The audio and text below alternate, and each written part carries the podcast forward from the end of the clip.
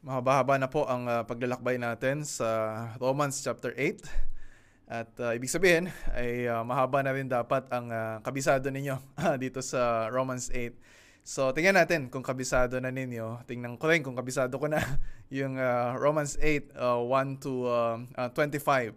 Uh, bago natin tingnan yung uh, teksto na pag-aaralan natin ngayon, uh, sa Romans 8, uh, verses 26 to 27. There is therefore now no condemnation for those who are in Christ Jesus. For the law of the Spirit of life uh, has set you free uh, from the law of sin and death.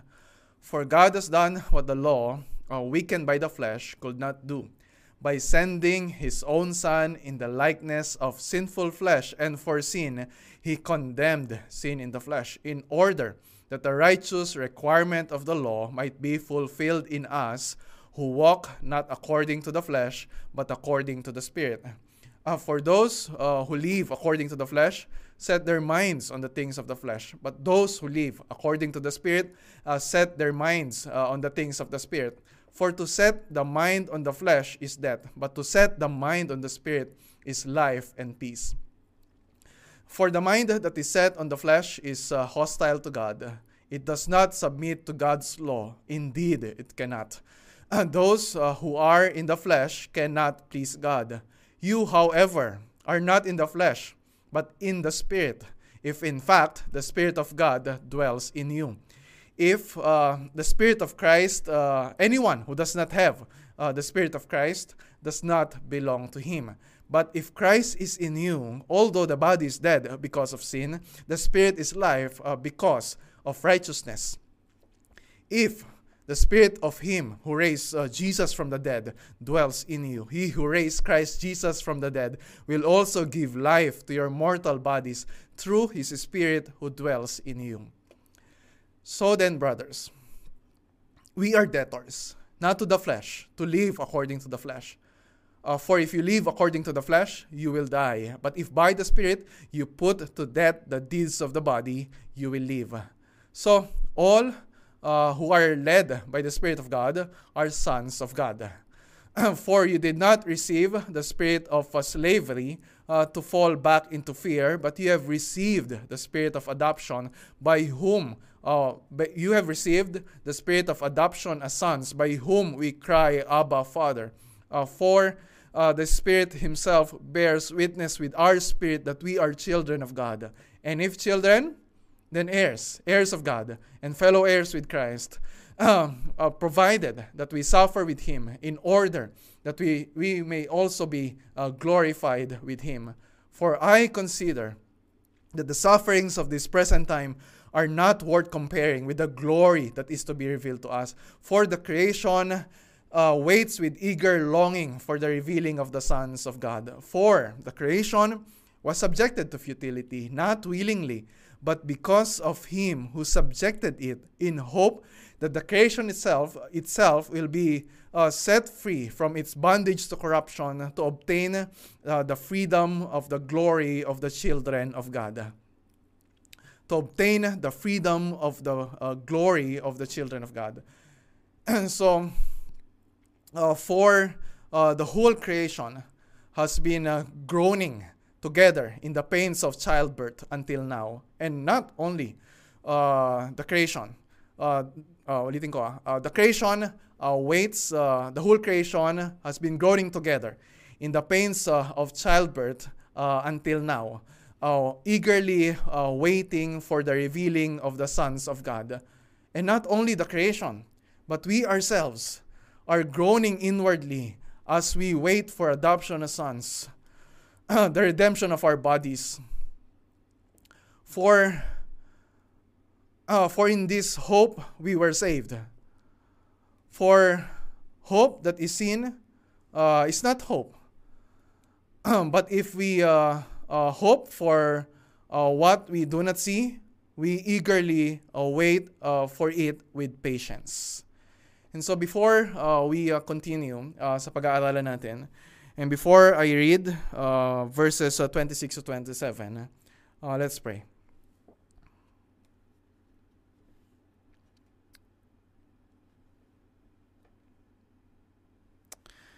Yes, Father, mahaba na yung journey namin sa Romans 8.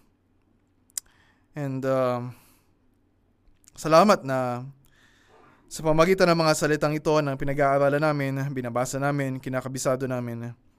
Although some of us ay uh, maaaring hindi kabisado ang lahat uh, na nakasulat dito. Uh, pero we believe na ginagamit mo ang bawat salitang ito. Ginagamit mo kung ano yung uh, nais mo ituro sa amin, Panginoon, uh, to give uh, assurance uh, sa puso namin. And so ito yung mga times, uh, Father, na uh, we feel our weakness mas naramdaman namin yung struggle namin. Eh. Although may mga pagkakataon na gusto namin itago, may pagkakataon na gusto namin ipakita na we are strong, uh, pero uh, we, we, we feel uh, this uh, uh, sense of weakness. At ko Panginoon na, na sa mga sandaling, sandaling ito, kasama ng mga kapatid ko na nakikinig ngayon, ay bigyan mo kami ng kalakasan na nanggagaling sa iyong salita. Bigyan mo kami ng uh, pag-asa sa mga panahon na we uh, uh, we struggle uh, to uh, believe uh, your word.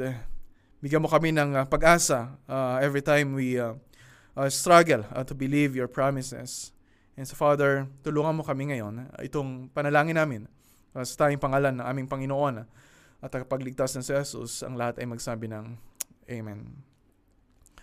So, nakita natin sa tagal-tagal nitong uh, dinaranas natin na uh, pandemic dahil sa coronavirus na ang laki-laki na ng uh, epekto nito sa buhay natin, ang laki na epekto nito sa church, ang laki ng epekto nito sa buong bansa, ang laki na epekto nito sa uh, sa buong mundo. And syempre kung uh, uh, lalo na yung mga nagkasakit, lalo na yung mga uh, pamilya uh, nung nagkasakit, talagang mas matindi yung uh, suffering sa pinagdadaanan nila ngayon. Pero tayo din, uh, dahil uh, andun yung pangamba, na baka mahawa tayo uh, dun sa sakit o kaya baka makahawa tayo uh, ng iba, lalo na mga mahal sa buhay natin. So, andun yung time na uh, talagang inaamin natin na apektado tayo nito. At may mga times na uh, kahit na we, we want to appear strong, uh, dahil mga kristyano tayo, di ba? Lalo na, pastor ako, dapat uh, malakas ako, dapat ipakita ko na uh, kaya ko yung mga pagsubok na ito. Pero dumating yung time na pinanghihinaan tayo ng loob.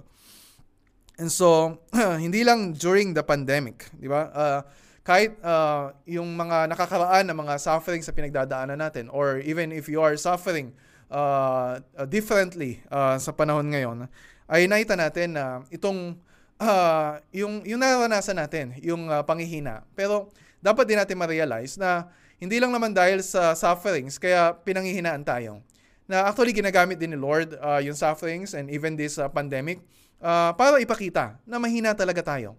Na hindi lang tayo basta pinapahina dahil sa sufferings, uh, kundi pinapakita rin na dati, dati pa naman eh. Uh, because of uh, our uh, human nature, lalo na because of our uh, fallen human nature, ay may, meron tayong likas uh, na kahinaan. Although may mga times na gusto natin ipakita sa mga tao, katulad sabi ko kanina, na malakas tayo, uh, na kaya natin to, di ba? Gusto natin marinig sa mga tao na uh, kapag inaamin natin yung uh, kahinaan natin, na sabihin sa atin na kaya mo yan, kaya mo yan, di ba? Uh, pero sa totoo, ay uh, kailangan natin aminin na tayo ay mahina. Kailangan natin aminin na kailangan natin ng tulong. At nagpapasalamat tayo sa Panginoon kasi uh, enough help is available for us na itong tulong na galing sa salita ng Diyos na pinag-aaralan natin sa Romans 8, ay nakikita natin na ito yung mga salita na kailangan natin na nagbibigay ng assurance sa atin uh, bilang mga anak ng Diyos. Again, bilang mga anak ng Diyos. Kung ikaw ay isa sa mga anak ng Diyos, kung ikaw ay na kay Kristo, if the Holy Spirit is in you, then you are one of the children of God. At meron tayong katiyakan na uh, kahit anong mangyari ngayon, kahit mas lumala pa yung uh, sitwasyon natin ngayon, ay makakaasa tayo dun sa pangako ng Diyos na bilang mga anak ng Diyos ay meron tayong mana na tatanggapin. Meron, meron magandang buhay na nakalaan sa atin uh, sa piling ng Diyos uh, uh, when Jesus Christ uh, returns. Ay ito yung tinutukoy ni Paul na yung fullness of our adoption as children of God uh, sa pagbabalik ni Kristo. Ito yung sinasabi ni Paul na are being glorified uh, with Him. Ito yung sinasabi ni Paul na the redemption of our bodies. So, uh, papangalagaan natin katawan natin uh, para hindi tayo magkasakit, para hindi tayo mahawa ng sakit. Uh, pero uh, one day ay uh, maaaring magkasakit tayo. O kung hindi man ay talagang dating yung time sa pagtanda natin, manghihina na yung katawan natin. Uh, dating yung time na tayo ay mamamatay at uh, ililibing at mabubulok yung katawan natin. Pero nandun yung hope natin na ang Diyos na lumikha sa atin ay siya ring Diyos na magbibigay ng buhay sa atin uh, balang araw. So, uh, itong mga salita na pinag-aaralan natin sa Romans 8, And I hope na nagbibigay ng uh, much needed hope and encouragement about sa atin ay nagpapaalala sa atin na yung mga sufferings natin uh, dito sa present time, sabi, sabi ni Paul sa verse 18, are not worth comparing. Hindi maikukumpara yung uh, uh, dinaranas natin ngayon doon sa kaluwalhatian na hinihintay natin sa pagbabalik ng Panginoong Kristo. So ngayon, if you're a Christian, masabi natin na si Kristo at ang mga pangako ng Diyos na nakakabit sa pakipag-isa natin kay Kristo, yun yung bato na tinatayuan natin ngayon. At ito rin yung sinabi uh, ni John Piper dun sa book na Coronavirus at si Kristo. Uh, sabi niya doon, ito yung pag-asa niya, ito yung pag-asa natin ng mga nakay Kristo. Ang batong binabanggit ko ang siyang kinatatayuan ko ngayon. Pwede ko, itong sabihin dahil ang pag-asa ko para sa kabilang buhay ay pinangahawakan ko sa ngayon ang sinasandala ng pag-asa ko ay sa future pa. We're talking about the future. Pero, ang para sa ngayon ay yung experience ko ng pag-asang ito. At ang ganitong karanasan ay mabisat makapangyarihan.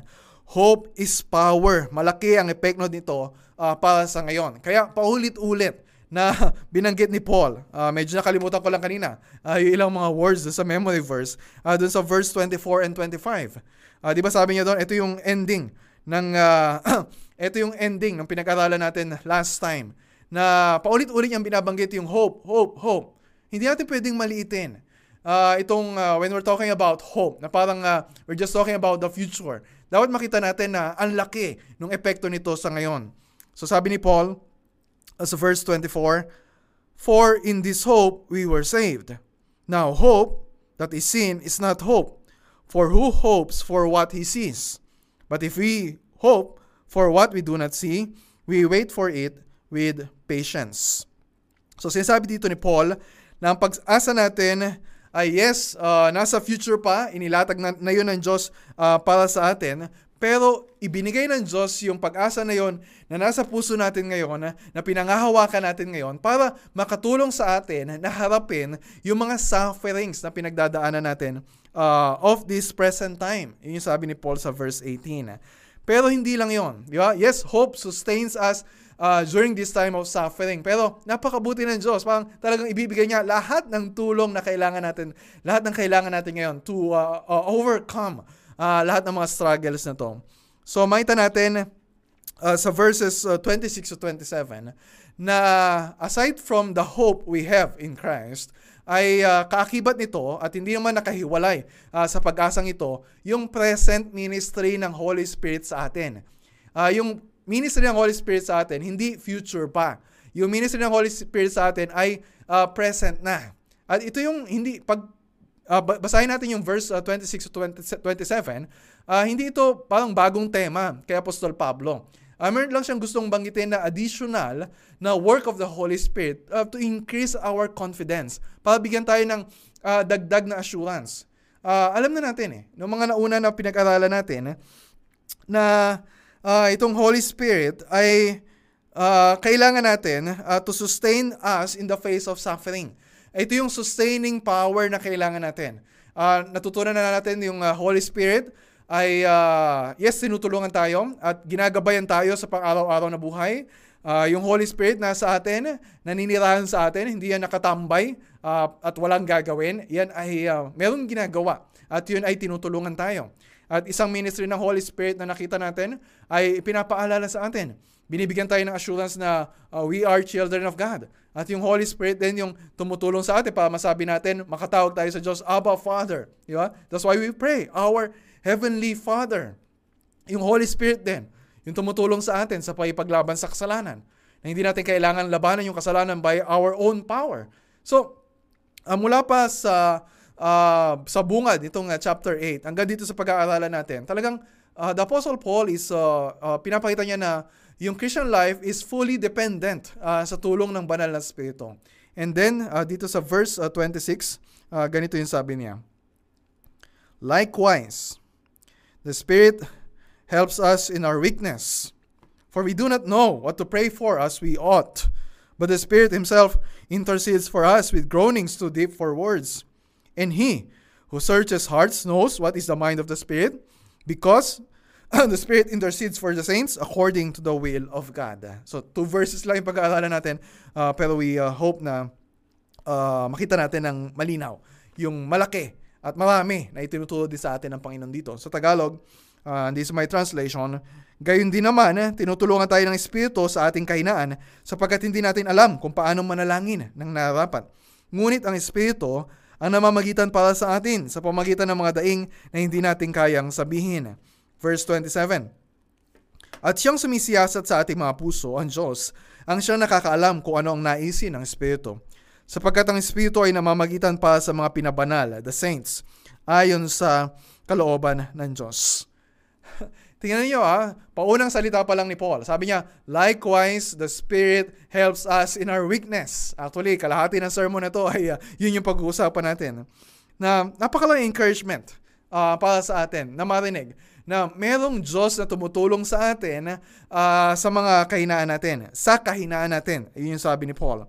And nakita natin na uh, from our uh, previous uh, messages na uh, yes, kailangan nating maghintay. Uh, pero mahirap maghintay, 'di ba? Lalo na kung uh, matatagalan yung pagdating ng hinihintay natin na future glory. Lalo na kung mas lumalap, lumalala pa yung sitwasyon na pinagdadaanan natin ngayon. Lalo na kapag mas bumibigat yung mga problema natin sa buhay.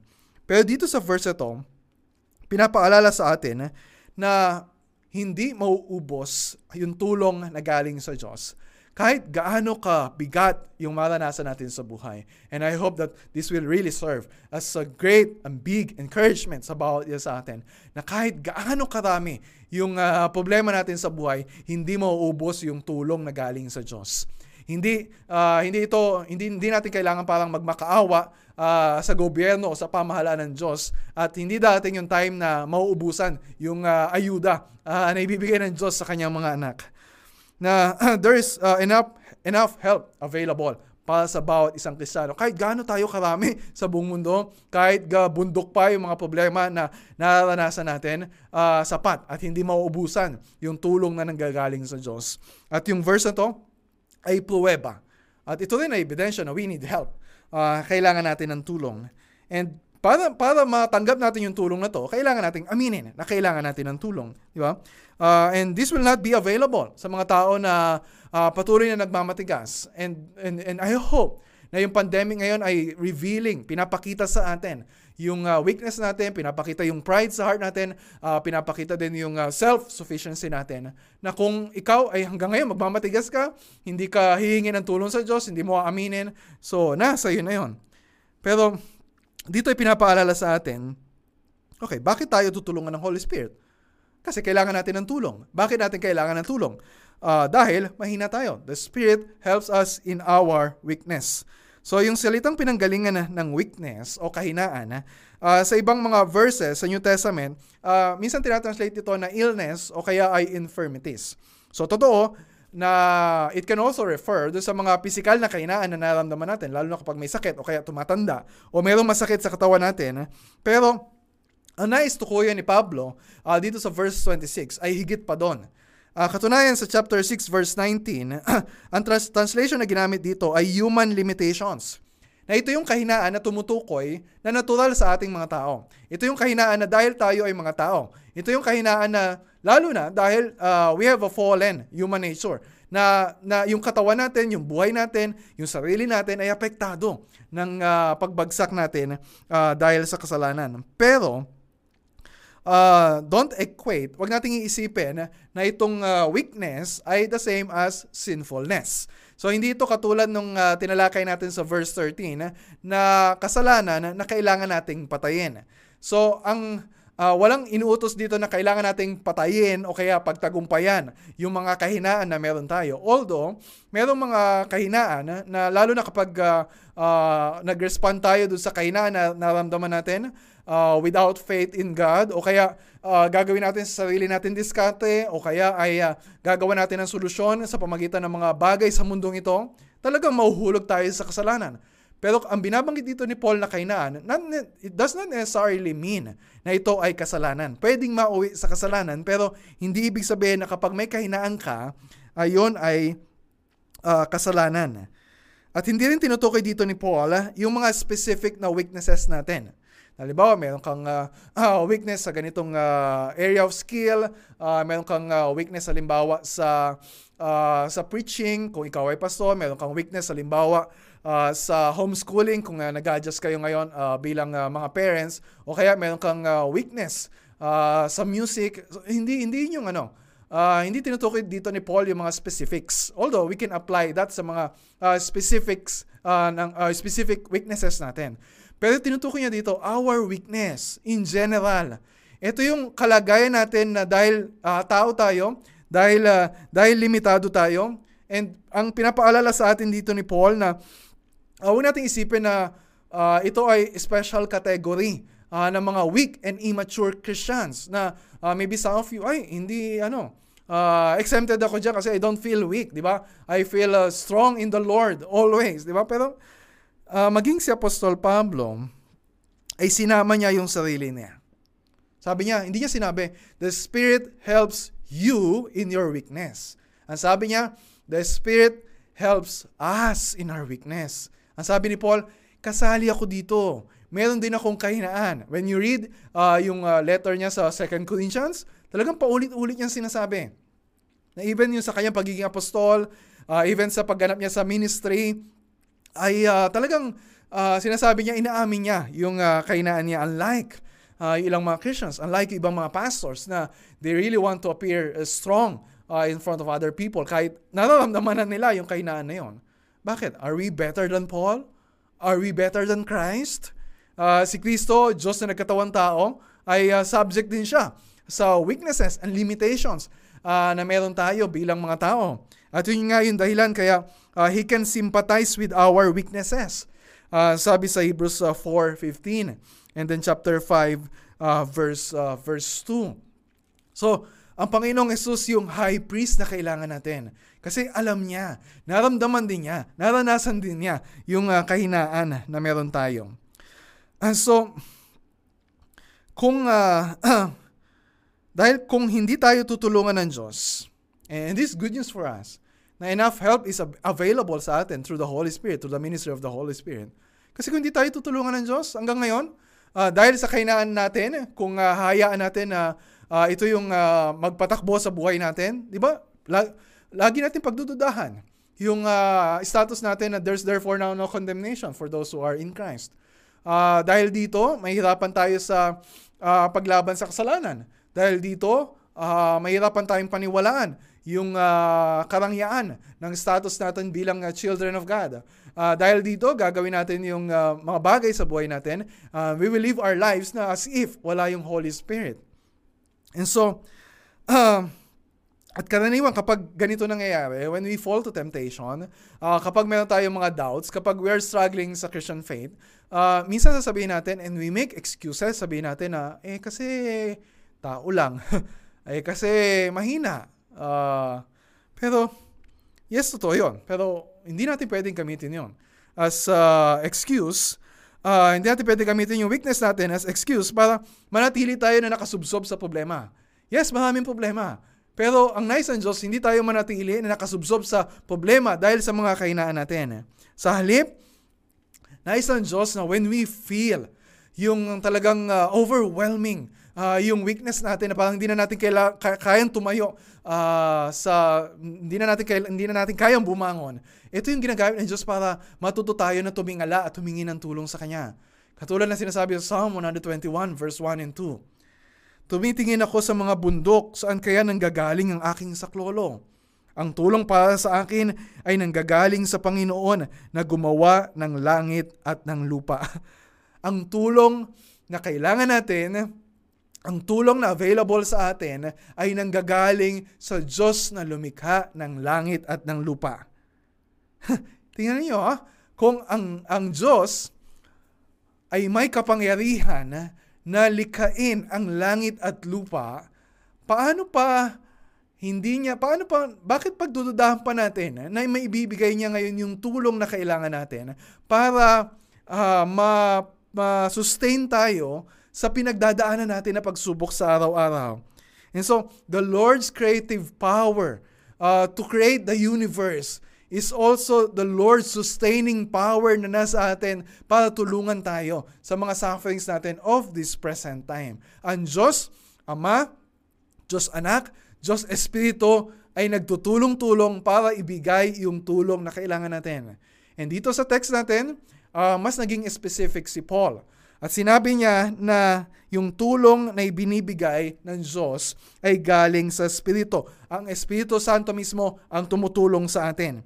Eh, alam na natin yon. Katulad ng sinabi ko na kanina, uh, bago natin basahin yung uh, uh, verses 26 to 27.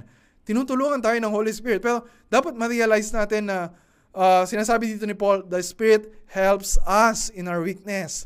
Na yung tulong na nanggagaling sa Holy Spirit, hindi ito yung bang pang uh, pang mga critical moments lang of our life. Hindi ito yung pang uh, uh, 911 uh, emergency lang sa buhay natin na kapag malalang malala na talagang pag subsub na subsub tayo, saka lang tayo tutulungan ng Holy Spirit. No.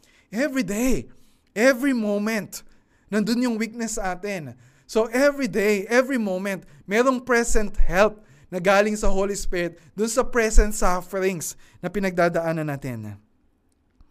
And so nang umalis si Jesus, hindi niya iniwan sa ere yung mga disciples niya. Sinabi niya na, at pinadala nga niya, yung uh, another helper. Although yung word na helper dito ay different uh, dun sa word na ginagamit dito ni Paul sa uh, verse uh, verse 26. Pero inyong pinangako niya sa John 14, John 15 at John uh, 16. At kapag sinabi dito sa passage natin na help, uh, ito ay tumutukoy dun sa aid or support o suporta, uh, tulong na ibinibigay ng Diyos para maibsan yung bigat o yung, yung bigat ng burden na daladala natin. At yung ginamit niya na word dito ay hindi common sa New Testament. Actually, dalawang beses lang ginamit yung uh, salita na uh, ginamit dito ni Paul. At yung, yung isang instance ng paggagamit niya dito ay nasa Luke 10.40. If you remember yung story ni Martha at ni Mary, Si Martha, hirap na hirap na sa kakaasikaso sa kusina, uh, aligagang aligaga na siya, tapos pinagalitan pa niya si Jesus na parang wala ka bang pakialam, uh, na bakit ayaw mong, bakit hindi mo sabihin kay uh, Maria na aking kapatid na tulungan ako, tulungan ako. So, merong ginagawa, uh, merong burden, merong uh, uh, pinagkakaabalahan si Martha na hindi na niya kaya sa sarili niya at kailangan niya ng uh, tulong. At uh, so, ganun, in, in, a similar way, ay ganun yung tulong na binibigay sa atin ng Holy Spirit. Hindi ibig sabihin na siya yung bubuhat uh, sa lahat ng dinadala natin. Na parang sinabi natin, okay, uh, bigat na bigat na ako dito sa uh, kahinaan ko at hindi ko na kaya. Uh, tapos, ita-turn over ngayon natin sa Holy Spirit. Tapos sabihin ng Holy Spirit, okay, akin na na yan. Okay, wala ka ng kahinaan. Uh, lahat ng kapangyarihan ay nasa iyo na. No. Hindi ito yung let go and let God na spirituality. Na para bang, uh, pas, okay, surrender na ako, Lord. Uh, wala, wala, ikaw nang bahala sa lahat. Uh, wala na akong gagawin. No. Um, the Spirit helps us in our weakness. Hindi sinabi dito na the Spirit removes our weakness. Tutulungan tayo. At meron pa rin tayong kailangan gawin.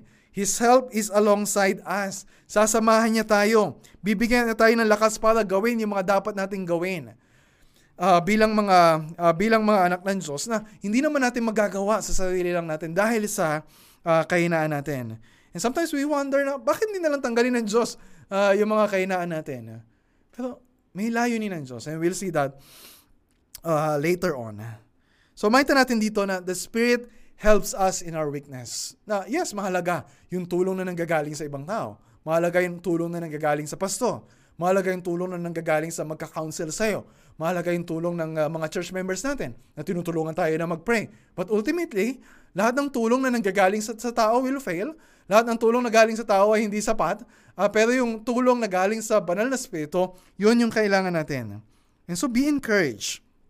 May mga time na bigat na bigat ka na uh, sa problema mo. May mga time na pa, uh, parang kahit anong tulong yung ibigay ng ibang tao sa'yo pero parang, uh, parang kulang pa rin. Uh, be encouraged. Kasi yung tulong na kailangan natin, hindi ito malayo pa. Na parang naghihintay ka na uh, ilang kilometro pa kaya para makarating sa akin. No, nasa atin na. Uh, yung tulong na kailangan natin is already living inside of us. Yung tulong na kailangan natin hindi hindi matagal pa, hindi yung parang matatagalan ka pa uh, na maghintay uh, after a few months o uh, after a few years. No. Yung tulong na kailangan natin, nasa atin na sa simula't simula pa na tayo ay sumampalataya kay Kristo. Hindi natin kailangan pagdudahan na, okay, yung tulong kaya na ibibigay ng Diyos sa akin ay sapat?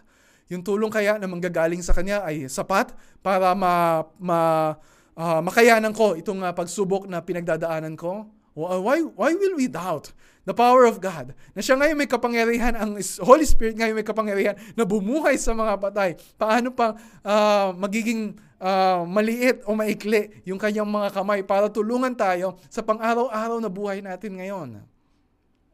And so be encouraged. so, and this is good news for us. Pero kailangan aminin mo, aminin mo na mahina ka. Uh, kailangan aminin mo na kailangan mo ng tulong.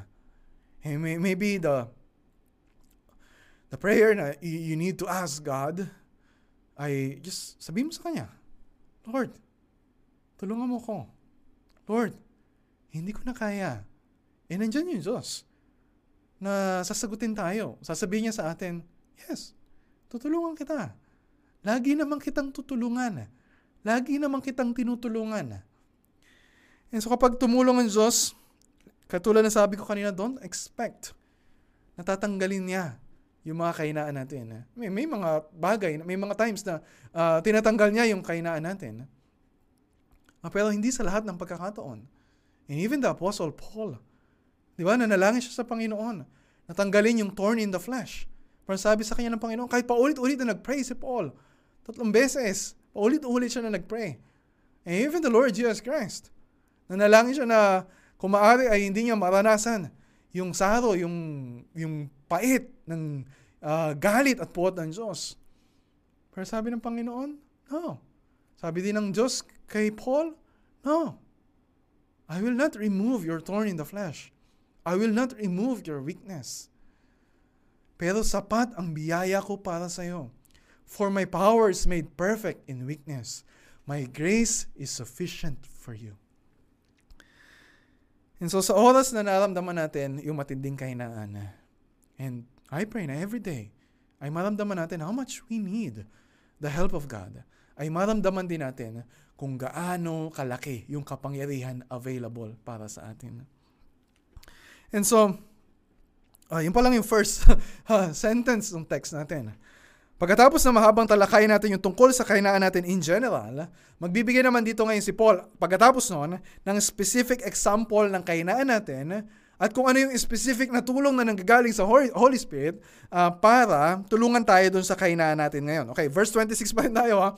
For the Spirit helps us in our weakness, Uh, likewise, likewise, the Spirit helps us in our weakness, for we do not know what to pray for as we ought. So ito yung isang ebidensya na mahina tayo. Uh, binabagit dito ni Paul yung isang kahinaan natin pagdating sa prayer life natin. Di ba pang? uh, Paul, ang dami, ang dami mo nang pwedeng talakayin uh, tungkol sa mga uh, bagay na pinagdadaanan namin ngayon, sa mga sufferings na kinakarap namin ngayon. Bakit? Why pick uh, prayer life? Bakit yun yung gusto mong i-discuss? And uh, we can guess Uh, na kasi, eh yun naman yung karaniwang tinatamaan eh. When we are suffering. Yes, sana. Uh, sa pinagdadaanan natin ngayon, mas maging prayerful tayo. Pero we experience na uh, first first few days ng lockdown, di ba? first few weeks maybe, pero nung tumagal-tagal, pero are we really being prayerful? Mas talagang mahaba ba? Mas nagiging matindi ba? Mas nagiging intimate ba yung prayer life natin? And if we are honest, uh, we will also admit that we're struggling sa prayer. At bakit hindi ito yung tatalakayin ni Pablo?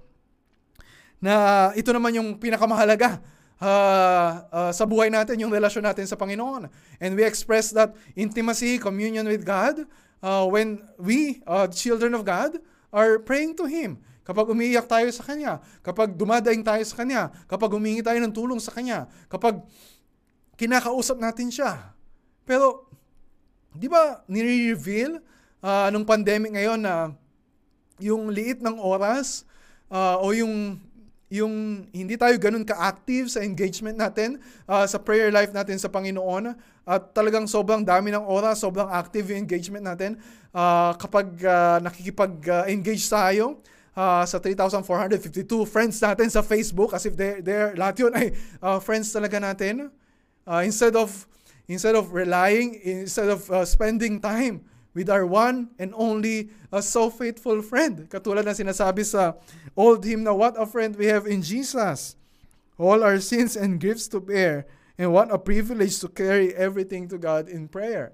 Alam natin, it's a great privilege but we're struggling uh, with our prayer life.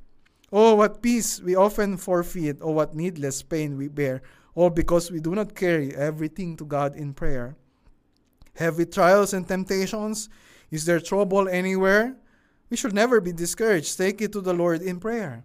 Can we find a friend, friend so faithful, katulad ng Panginoong Jesus, who will all our sorrows share?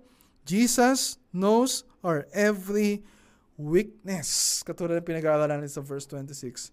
Jesus knows our every weakness. Take it to the Lord in prayer. So kung tayo mga anak ng Diyos, at ang Diyos yung ating Ama, is dapat natural sa atin. Dapat simple lang. Dapat madali sa atin na tumawag sa Diyos, umiyak sa Diyos. Di ba bang, kung ikaw isang bata, ang dali namang umiyak sa, sa magulang, ang dali namang kausapin yung magulang, ang dali namang humingi uh, kahit na gaano ka VIP yung magulang mo, pero you know na you have access uh, to that very important person kasi you are a child of God. Pero, we still struggle. Hindi lang ito, struggle ng mga bagong Christians. Even us, pastors. Kung lang ninyo yung mga times of sharing namin, how often we share to others, we're struggling sa prayer life na alam namin na we need to pray more. Alam namin na we need to pray more for, for the church. Alam namin na, alam natin na we need to spend more time with God in prayer. Alam natin na yung prayer, it's so basic na hindi naman natin kailangan na uh, hindi naman natin kailangan na umattend ng napakaraming seminar sa prayer uh, for us to learn uh, paano magiging uh, ma-enjoy yung prayer life natin. Pero we're struggling. It is so basic. It, it is so hard uh, for many of us or for all of us. Uh, lalo na in times of suffering. Yes, meron tayong desire. May mga times naman talaga na mali yung desire natin. At mali yung mga hinihiling natin sa uh, hinihiling natin sa Panginoon. Kaya hindi, hindi natin na-receive uh, yung mga answers sa prayer. Pero alam naman natin eh. Alam naman natin kung ano yung dapat ipag-pray. Tinuro naman sa atin yun ng Panginoong Isus eh.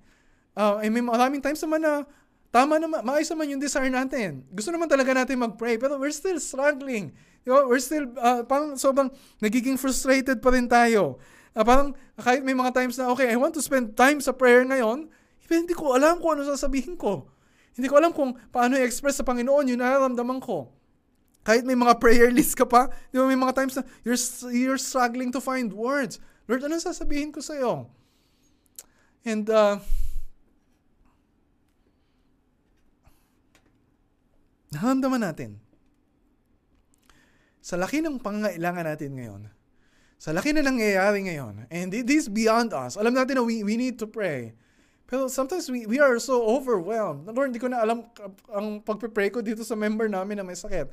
Lord, hindi ko na alam kung anong paano pagpe-pray yung government namin.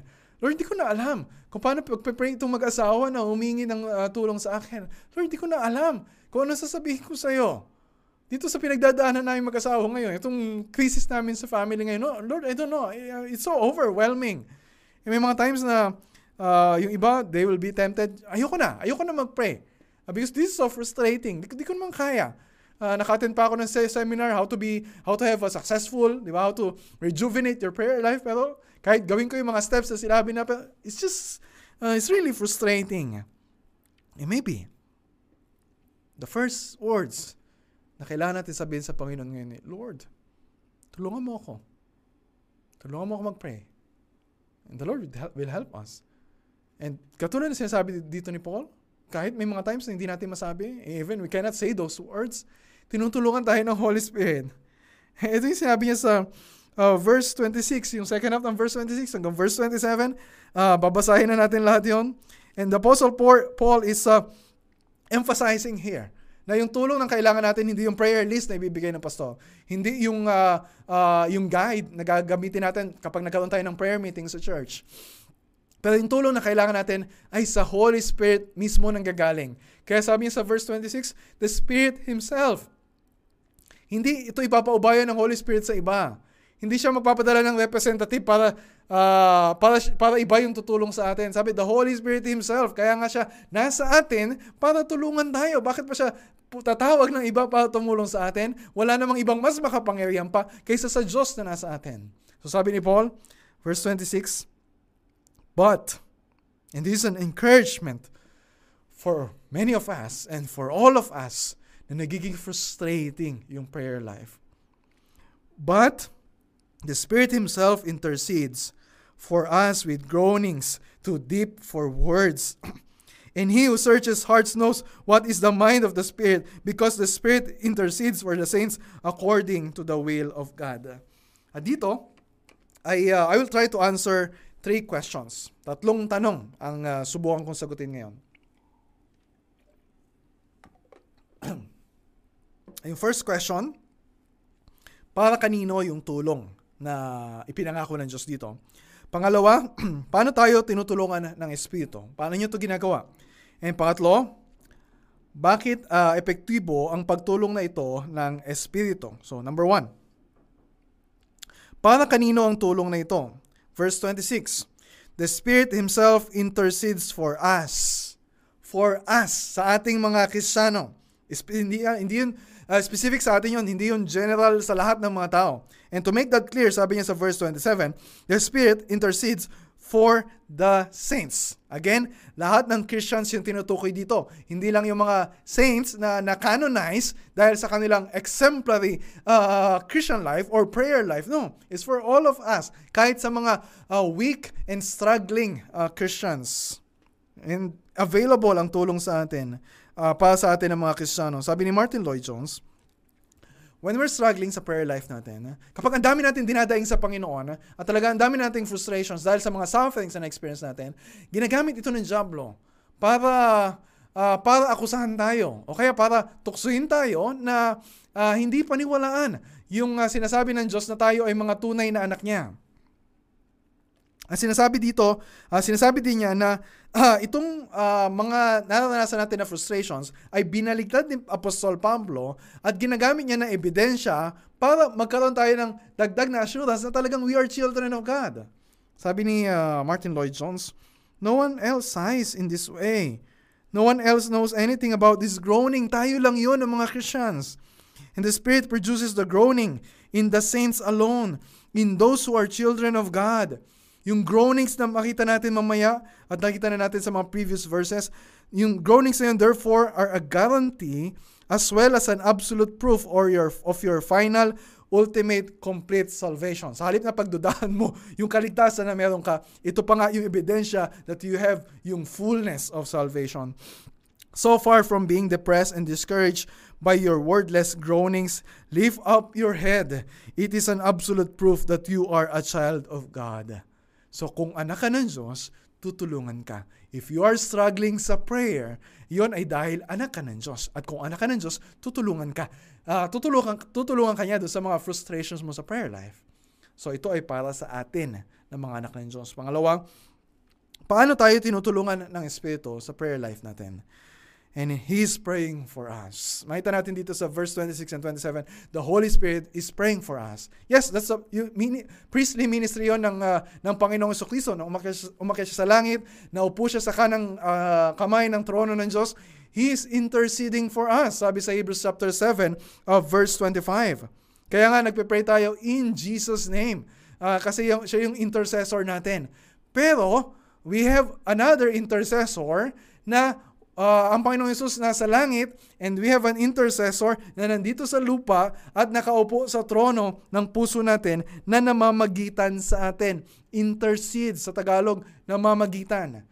Dalawang beses ito binanggit ni Paul. Sa verse 26, he intercedes for us. Sa verse 27, he intercedes uh, for for the saints. Pero if you look at the original language, itong parehong salita sa English at sa Tagalog ay magkaiba uh, sa original language. Yung una, ay may diin dun sa role ng Holy Spirit na siya yung kumakatawan at nagre-represent sa atin. Halimbawa, parang isang attorney uh, or isang uh, advocate na yung bang uh, meron kang problema o kaya meron kang kaso o kaya meron kang trouble na kinakaharap, uh, pero siya yung, yung uh, haharap sa korte and we will be your defense attorney, hindi mo kailangan humarap sa judge na mag-isa, ang Holy Spirit ang bahala sa atin.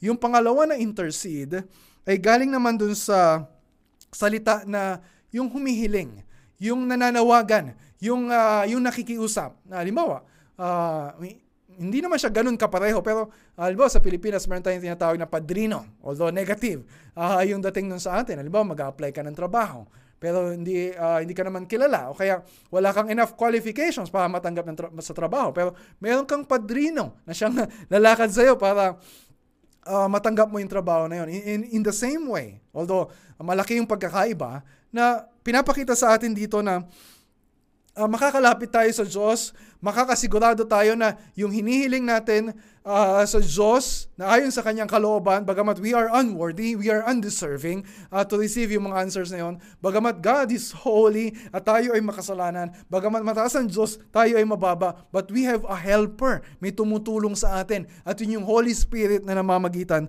uh, para sa atin. So yung tulong na nagagaling sa Holy Spirit, hindi ito katulad ni uh, parang hindi ito pan, parang hindi pantay, wag natin isipin na pantay yung status natin. Hindi ito katulad ni Martha na tutulungan ni Maria na parehong tao lang din. Hindi ito parang uh, uh, hindi ito parang dalawang business partners na merong equal amount of investment sa business nila. Hindi ito parang teammate sa badminton na magkasing galing uh, dun sa uh, skills nila. Alam natin, mahina tayo. Pero yung tulong ng Holy Spirit, makapangyarihan siya. Alam natin na limitado tayo pero yung Holy Spirit wala siyang limitasyon. Alam natin makasalanan tayo pero ang Diyos ay banal. Tayo ay tao pero siya, ang Holy Spirit ay Diyos. So, sapat yung tulong na galing sa Kanya uh, pagdating sa prayer life natin. Uh, dito, yung follow-up question doon sa number 2 ay, paano niya tayo tinutulungan na mag-pray? Ang sabi doon, He intercedes for us with groanings too deep for words. ito yung ito yung uh, mga instances sa prayer natin na we become frustrated kasi walang lumalabas uh, na words sa atin. Pag gusto natin mag-pray, may nararamdaman tayo, we want to express our desire sa Panginoon, pero walang lumalabas na words. Di ba? Umiiyak ka, antindi ng problema mo, but you just can't express uh, to God what you feel. Ito yung groaning na naramdaman din ng creation. Nakita natin sa verse 22. At yung sinasabi ni Paul sa verse 23 na we're groaning inwardly. Ito naman yung kinalaman sa prayer life na yung parang uh, wordless yung uh, uh, nagiging prayer natin. And dito sabi ni Paul, be encouraged, Christian. Take heart, Christian. Kahit na uh, nadi-discourage tayo minsan, na-frustrate tayo minsan kasi yung groanings na yon hindi hindi sa atin sarili galing yon. Yung groanings na yon too deep for words ay galing sa Holy Spirit. Yung too deep for words ay dito lang makikita na salita sa New Testament. At sinasabi niya na, okay, you cannot express that, pero yung Holy Spirit ang bahala at idalin yung mga uh, groanings na yon, yung mga expressions na yun sa Panginoon, ang Holy Spirit ang bahala to interpret yung mga desires natin na hindi natin masabi sa Panginoon. And let's, let's be careful. Kasi merong mga, uh, merong ibang grupo na nagtuturo na itong groaning to deep for words daw ay tumutukoy sa yung gawa ng Holy Spirit na tumutukoy sa yung speaking in tongues. Pero walang binabanggit dito si Apostol Pablo uh, na tungkol doon.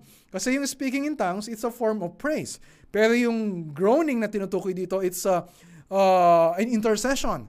And then yung uh, speaking in tongues ay uh, a spiritual gift uh, para sa ilang mga Christians, hindi sa lahat, pero yung groanings dito sa prayer, ang sinasabi dito ni uh, Paul, ay yung work ng Holy Spirit sa lahat ng mga Kristiyano. And so, if yung words na yun ay tumutukoy sa speaking in tongues, how can that be an encouragement sa atin ng mga Christians? Lalo na if we cannot speak in tongues, di ba? Although syempre may mga time na nauutal yung uh, dila natin, especially if we are praying publicly. Pero hindi yun yung tinutukoy ni Paul. Ito yung tinutukoy niya na wala talagang salita na lumalabas sa atin. Yung parang puro iyak lang, parang puro daing lang, parang you cannot really express what you feel. At siya sabi ni Paul, whenever we feel that, this is an encouragement sa atin. Na hindi natin dapat ipag-alala na, hala, baka, baka hindi, hindi pakinggan ni Lord yung, uh, yung prayer ko kasi hindi, parang, hindi ko naman masabi sa Kanya yung mga gusto kong hilingin. Parang, parang hindi ko naman masabi yung mga, uh, mga dapat kong sabihin. Huwag nating isipin na yung right biblical praying is about saying the right words na para bang may magic formula o kaya merong incantation na na parang manipulate natin ang Diyos sa mga words natin para kumilo siya at gumawa uh, in answer to our prayers. No. Prayer is about, at itong tinuturo sa atin ni Paul, Prayer is about the Holy Spirit bringing the deepest desires and feelings uh, na nasa puso natin at dinadala niya yun sa Diyos. At kapag yun ay ginawa ng Holy Spirit, ano sa tingin mo? Sasagutin kaya yun ng Panginoon? Eh, tayo, tayo may mga prayers tayo na uh, minsan sinasagot ng Panginoon na no. O madalas, marami tayong prayers na sinasagot ni, ni Lord na no. Kasi hindi yun sa, ayon sa kalooban ng Diyos kasi hindi yun makakabuti sa atin. But whenever the Holy Spirit is praying for us, ang sagot ng Panginoon, walang no. It's always yes. Bakit? Ito yung third question. And last question na pag-aaralan natin. Bakit epektibo ang pagtulong o yung prayer ng Holy Spirit for us? Bakit? Kasi yung, yung work ng Holy Spirit na yon ay nakadepende dun sa unbreakable unity na meron ang Diyos Ama, Diyos Anak at Diyos Espiritu at dun sa lalim ng intimacy na na-enjoy ng Diyos Ama, Diyos Anak at Diyos Espiritu. Di? Buti na lang. Hindi, hindi sa quality ng prayer life natin nakasalalay yung mga sagot ng Diyos uh, uh, sa prayer natin. Buti na lang. Di ba? Na we can, we can humble ourselves. And yun nga yung point ng prayer. Alam ka naman magmayabang ka pa. Ipagmalaki mo pa yung achievement mo na ang galing ko mag-pray. Uh, kaya sinagot ni Lord yung uh, uh, prayer ko. Di ba naalala ko minsan, uh, yung mga members ng church, parang kahit mga simpleng prayers, uh, parang iniisip nila na, ay, kailangan si pastor ang mag-pray niya. Pagka ordinary member, member o kaya yung uh, ikaw, yung magpe-pray ng parang feeling mo, ay, baka hindi sagutin ni Lord. Pero pag si pastor din nag-pray niyan, ay sasagutin ni Lord. And so, kaya sometimes, yung iba sa atin, ang yabang-yabang na dahil tayo yung nag-pray, as if uh, magaling tayo na mag-pray, eh yun nga yung point ng prayer. Di ba? Yun nga yung by definition, yung prayer is humbly admitting na kailangan natin ng tulong sa Pangin- ang Panginoon, ng Panginoon. So, bakit tayo magmamalaki? And so, itong tulong ng Holy Spirit, this is encouraging para sa atin. At the same time, it's also humbling uh, for us. Verse 27. So, bakit epektibo yung tulong ng Espiritu? He who search, searches hearts knows what is the mind of the Spirit hindi binanggit kung sino itong He who searches hearts. Pero alam naman natin walang iba kundi ang Diyos. Wala namang iba na nakakaalam ng kondisyon ng puso natin. Hindi naman yung asawa natin, ni tayo nga eh. Hindi natin alam lahat ng nangyayari at nararamdaman natin. So kung alam ng Diyos lahat ng nasa puso natin, and this is an encouragement sa atin, sa prayer life natin. Sabi ni Martin Lloyd Jones, so, words are not always necessary. Hindi kailangan maraming salita. Hindi kailangan magagandang salita. When you are dealing with God, you can, if necessary, hindi na may ibig sabihin, wala ka na pero if necessary, do without words because God knows our hearts. So when we are in such trouble that we cannot find words and cannot express our feelings except in wordless groanings, God knows exactly what is happening. He knows all about our feelings, all about our desires. I know of nothing which gives greater comfort and consolation than this realization. So this is an encouragement sa atin. Hindi may ibig sabihin, hindi na tayo magpe-pray. Kasi alam naman pala ni Lord, eh, ba, ano pa yung point of prayer? Diba? Kasi gusto niya na lumapit tayo sa Kanya. Gusto niya na aminin natin na kailangan natin siya. And so dito, ang Holy Spirit mismo, sabi ni Paul, ang nasa atin, so ibig sabihin, kung alam ng Diyos, yung puso natin, siya yung sumisiyasat sa puso natin, at yung Holy Spirit nasa, nasa atin, so alam din ng Diyos, sabi niya, He knows what is the mind of the Spirit. Hindi lang ito yung alam niya kung ano yung iniisip o yung naisin ng Holy Spirit, although that's true. But it's also referring to yung deep uh, intimacy within the Trinity. Yung Diyos Ama perfect, perfectly kilala niya yung Holy Spirit. Yung Holy Spirit perfectly kilala niya ang Diyos perfectly. Alam niya ang uh, lahat ng sangayon sa kalooban ng Panginoon. Kaya sabi doon ni Paul, uh, He intercedes for the saints according to the will of God. Yes, magkakaroon tayo ng confidence. Eh, ito yung sinasabi uh, sa 1 John 5.14 na meron tayong confidence, na meron tayong Diyos na nakikinig at sasagutin lahat ng panalangin natin uh, because we are praying according to the will of God. Pero sino ba sa atin ang nagpe-pray 100% of the time according to the will of God? So we need the Holy Spirit. Yes, siya yung magtuturo sa atin ng salita ng Diyos para malaman natin kung ano yung according to the will of God. Pero may mga bagay na uh, hindi talaga hindi pa rin tayo sigurado. Ito kaya inihiling ko ay according to the will of God. And, and, and, for, and yung bang sa halip na ma-discourage tayo na, ah, hindi na ako magpe-pray kasi hindi ako sigurado kung ito'y kalooban ng Diyos. Uh, alam naman niya, ba- bahala na siya. Uh, kung ano kalooban niya, yun, yun yung mangyari. No. Encouragement sa atin dito, uh, na sinasabi ni Apostol Pablo, kahit sa mga panahon na hindi natin masabi kung ano yung gusto nating sabihin, o kaya kahit hindi tayo sigurado kung ito bang sinabi natin ay ayon sa kalooban ng Panginoon, we have the Holy Spirit na itong mga dinadala natin ay dinadala niya sa Panginoon. He's bringing the deepest desires of our heart to the Father at inihiling niya para sa atin ang lahat ng ayon sa kalooban ng Diyos. Kasi meron tayong pinagpe-pray na talaga hindi sasagutin ni Lord. Bakit?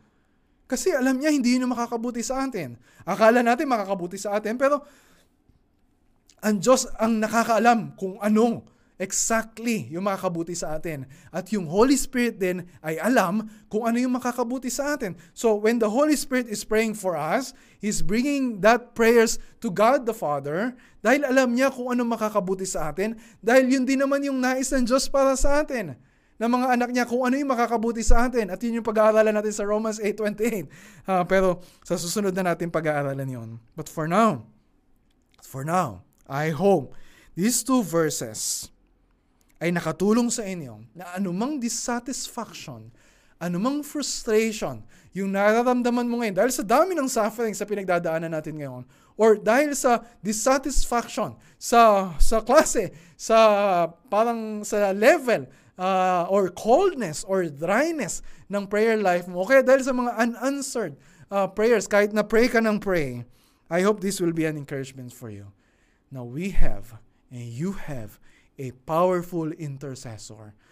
More powerful than all uh, prayer warriors na meron ka sa church. And is always praying according to the will of God. At kung yung Holy Spirit na yon, always praying according to the will of God, sa tingin mo, sasabihin ba sa kanya ng Diyos na no? No. Laging sasabihin ng Diyos sa Holy Spirit, yes. So because we have that confidence, sabi ni Paul sa Ephesians 6.18, So, manalangin kayo sa lahat ng oras, sa tulong ng banal na Espiritu, ipanalangin nyo ang lahat ng dapat ipanalangin, kahit na nahihirapan kayong manalangin. Huwag kayong magpabaya, patuloy kayong manalangin, lalo na para sa lahat ng pinabanal. Let's pray. Our Father in heaven, we're asking for your help. Tulungan mo kami. Inaamin po namin na mahina kami. Inaamin namin na hindi namin kaya itong mga pinagdadaanan namin ngayon. Inaamin namin, Panginoon, na yeah, we're struggling. Even in our prayer life, or especially in our prayer life. And so we need your help.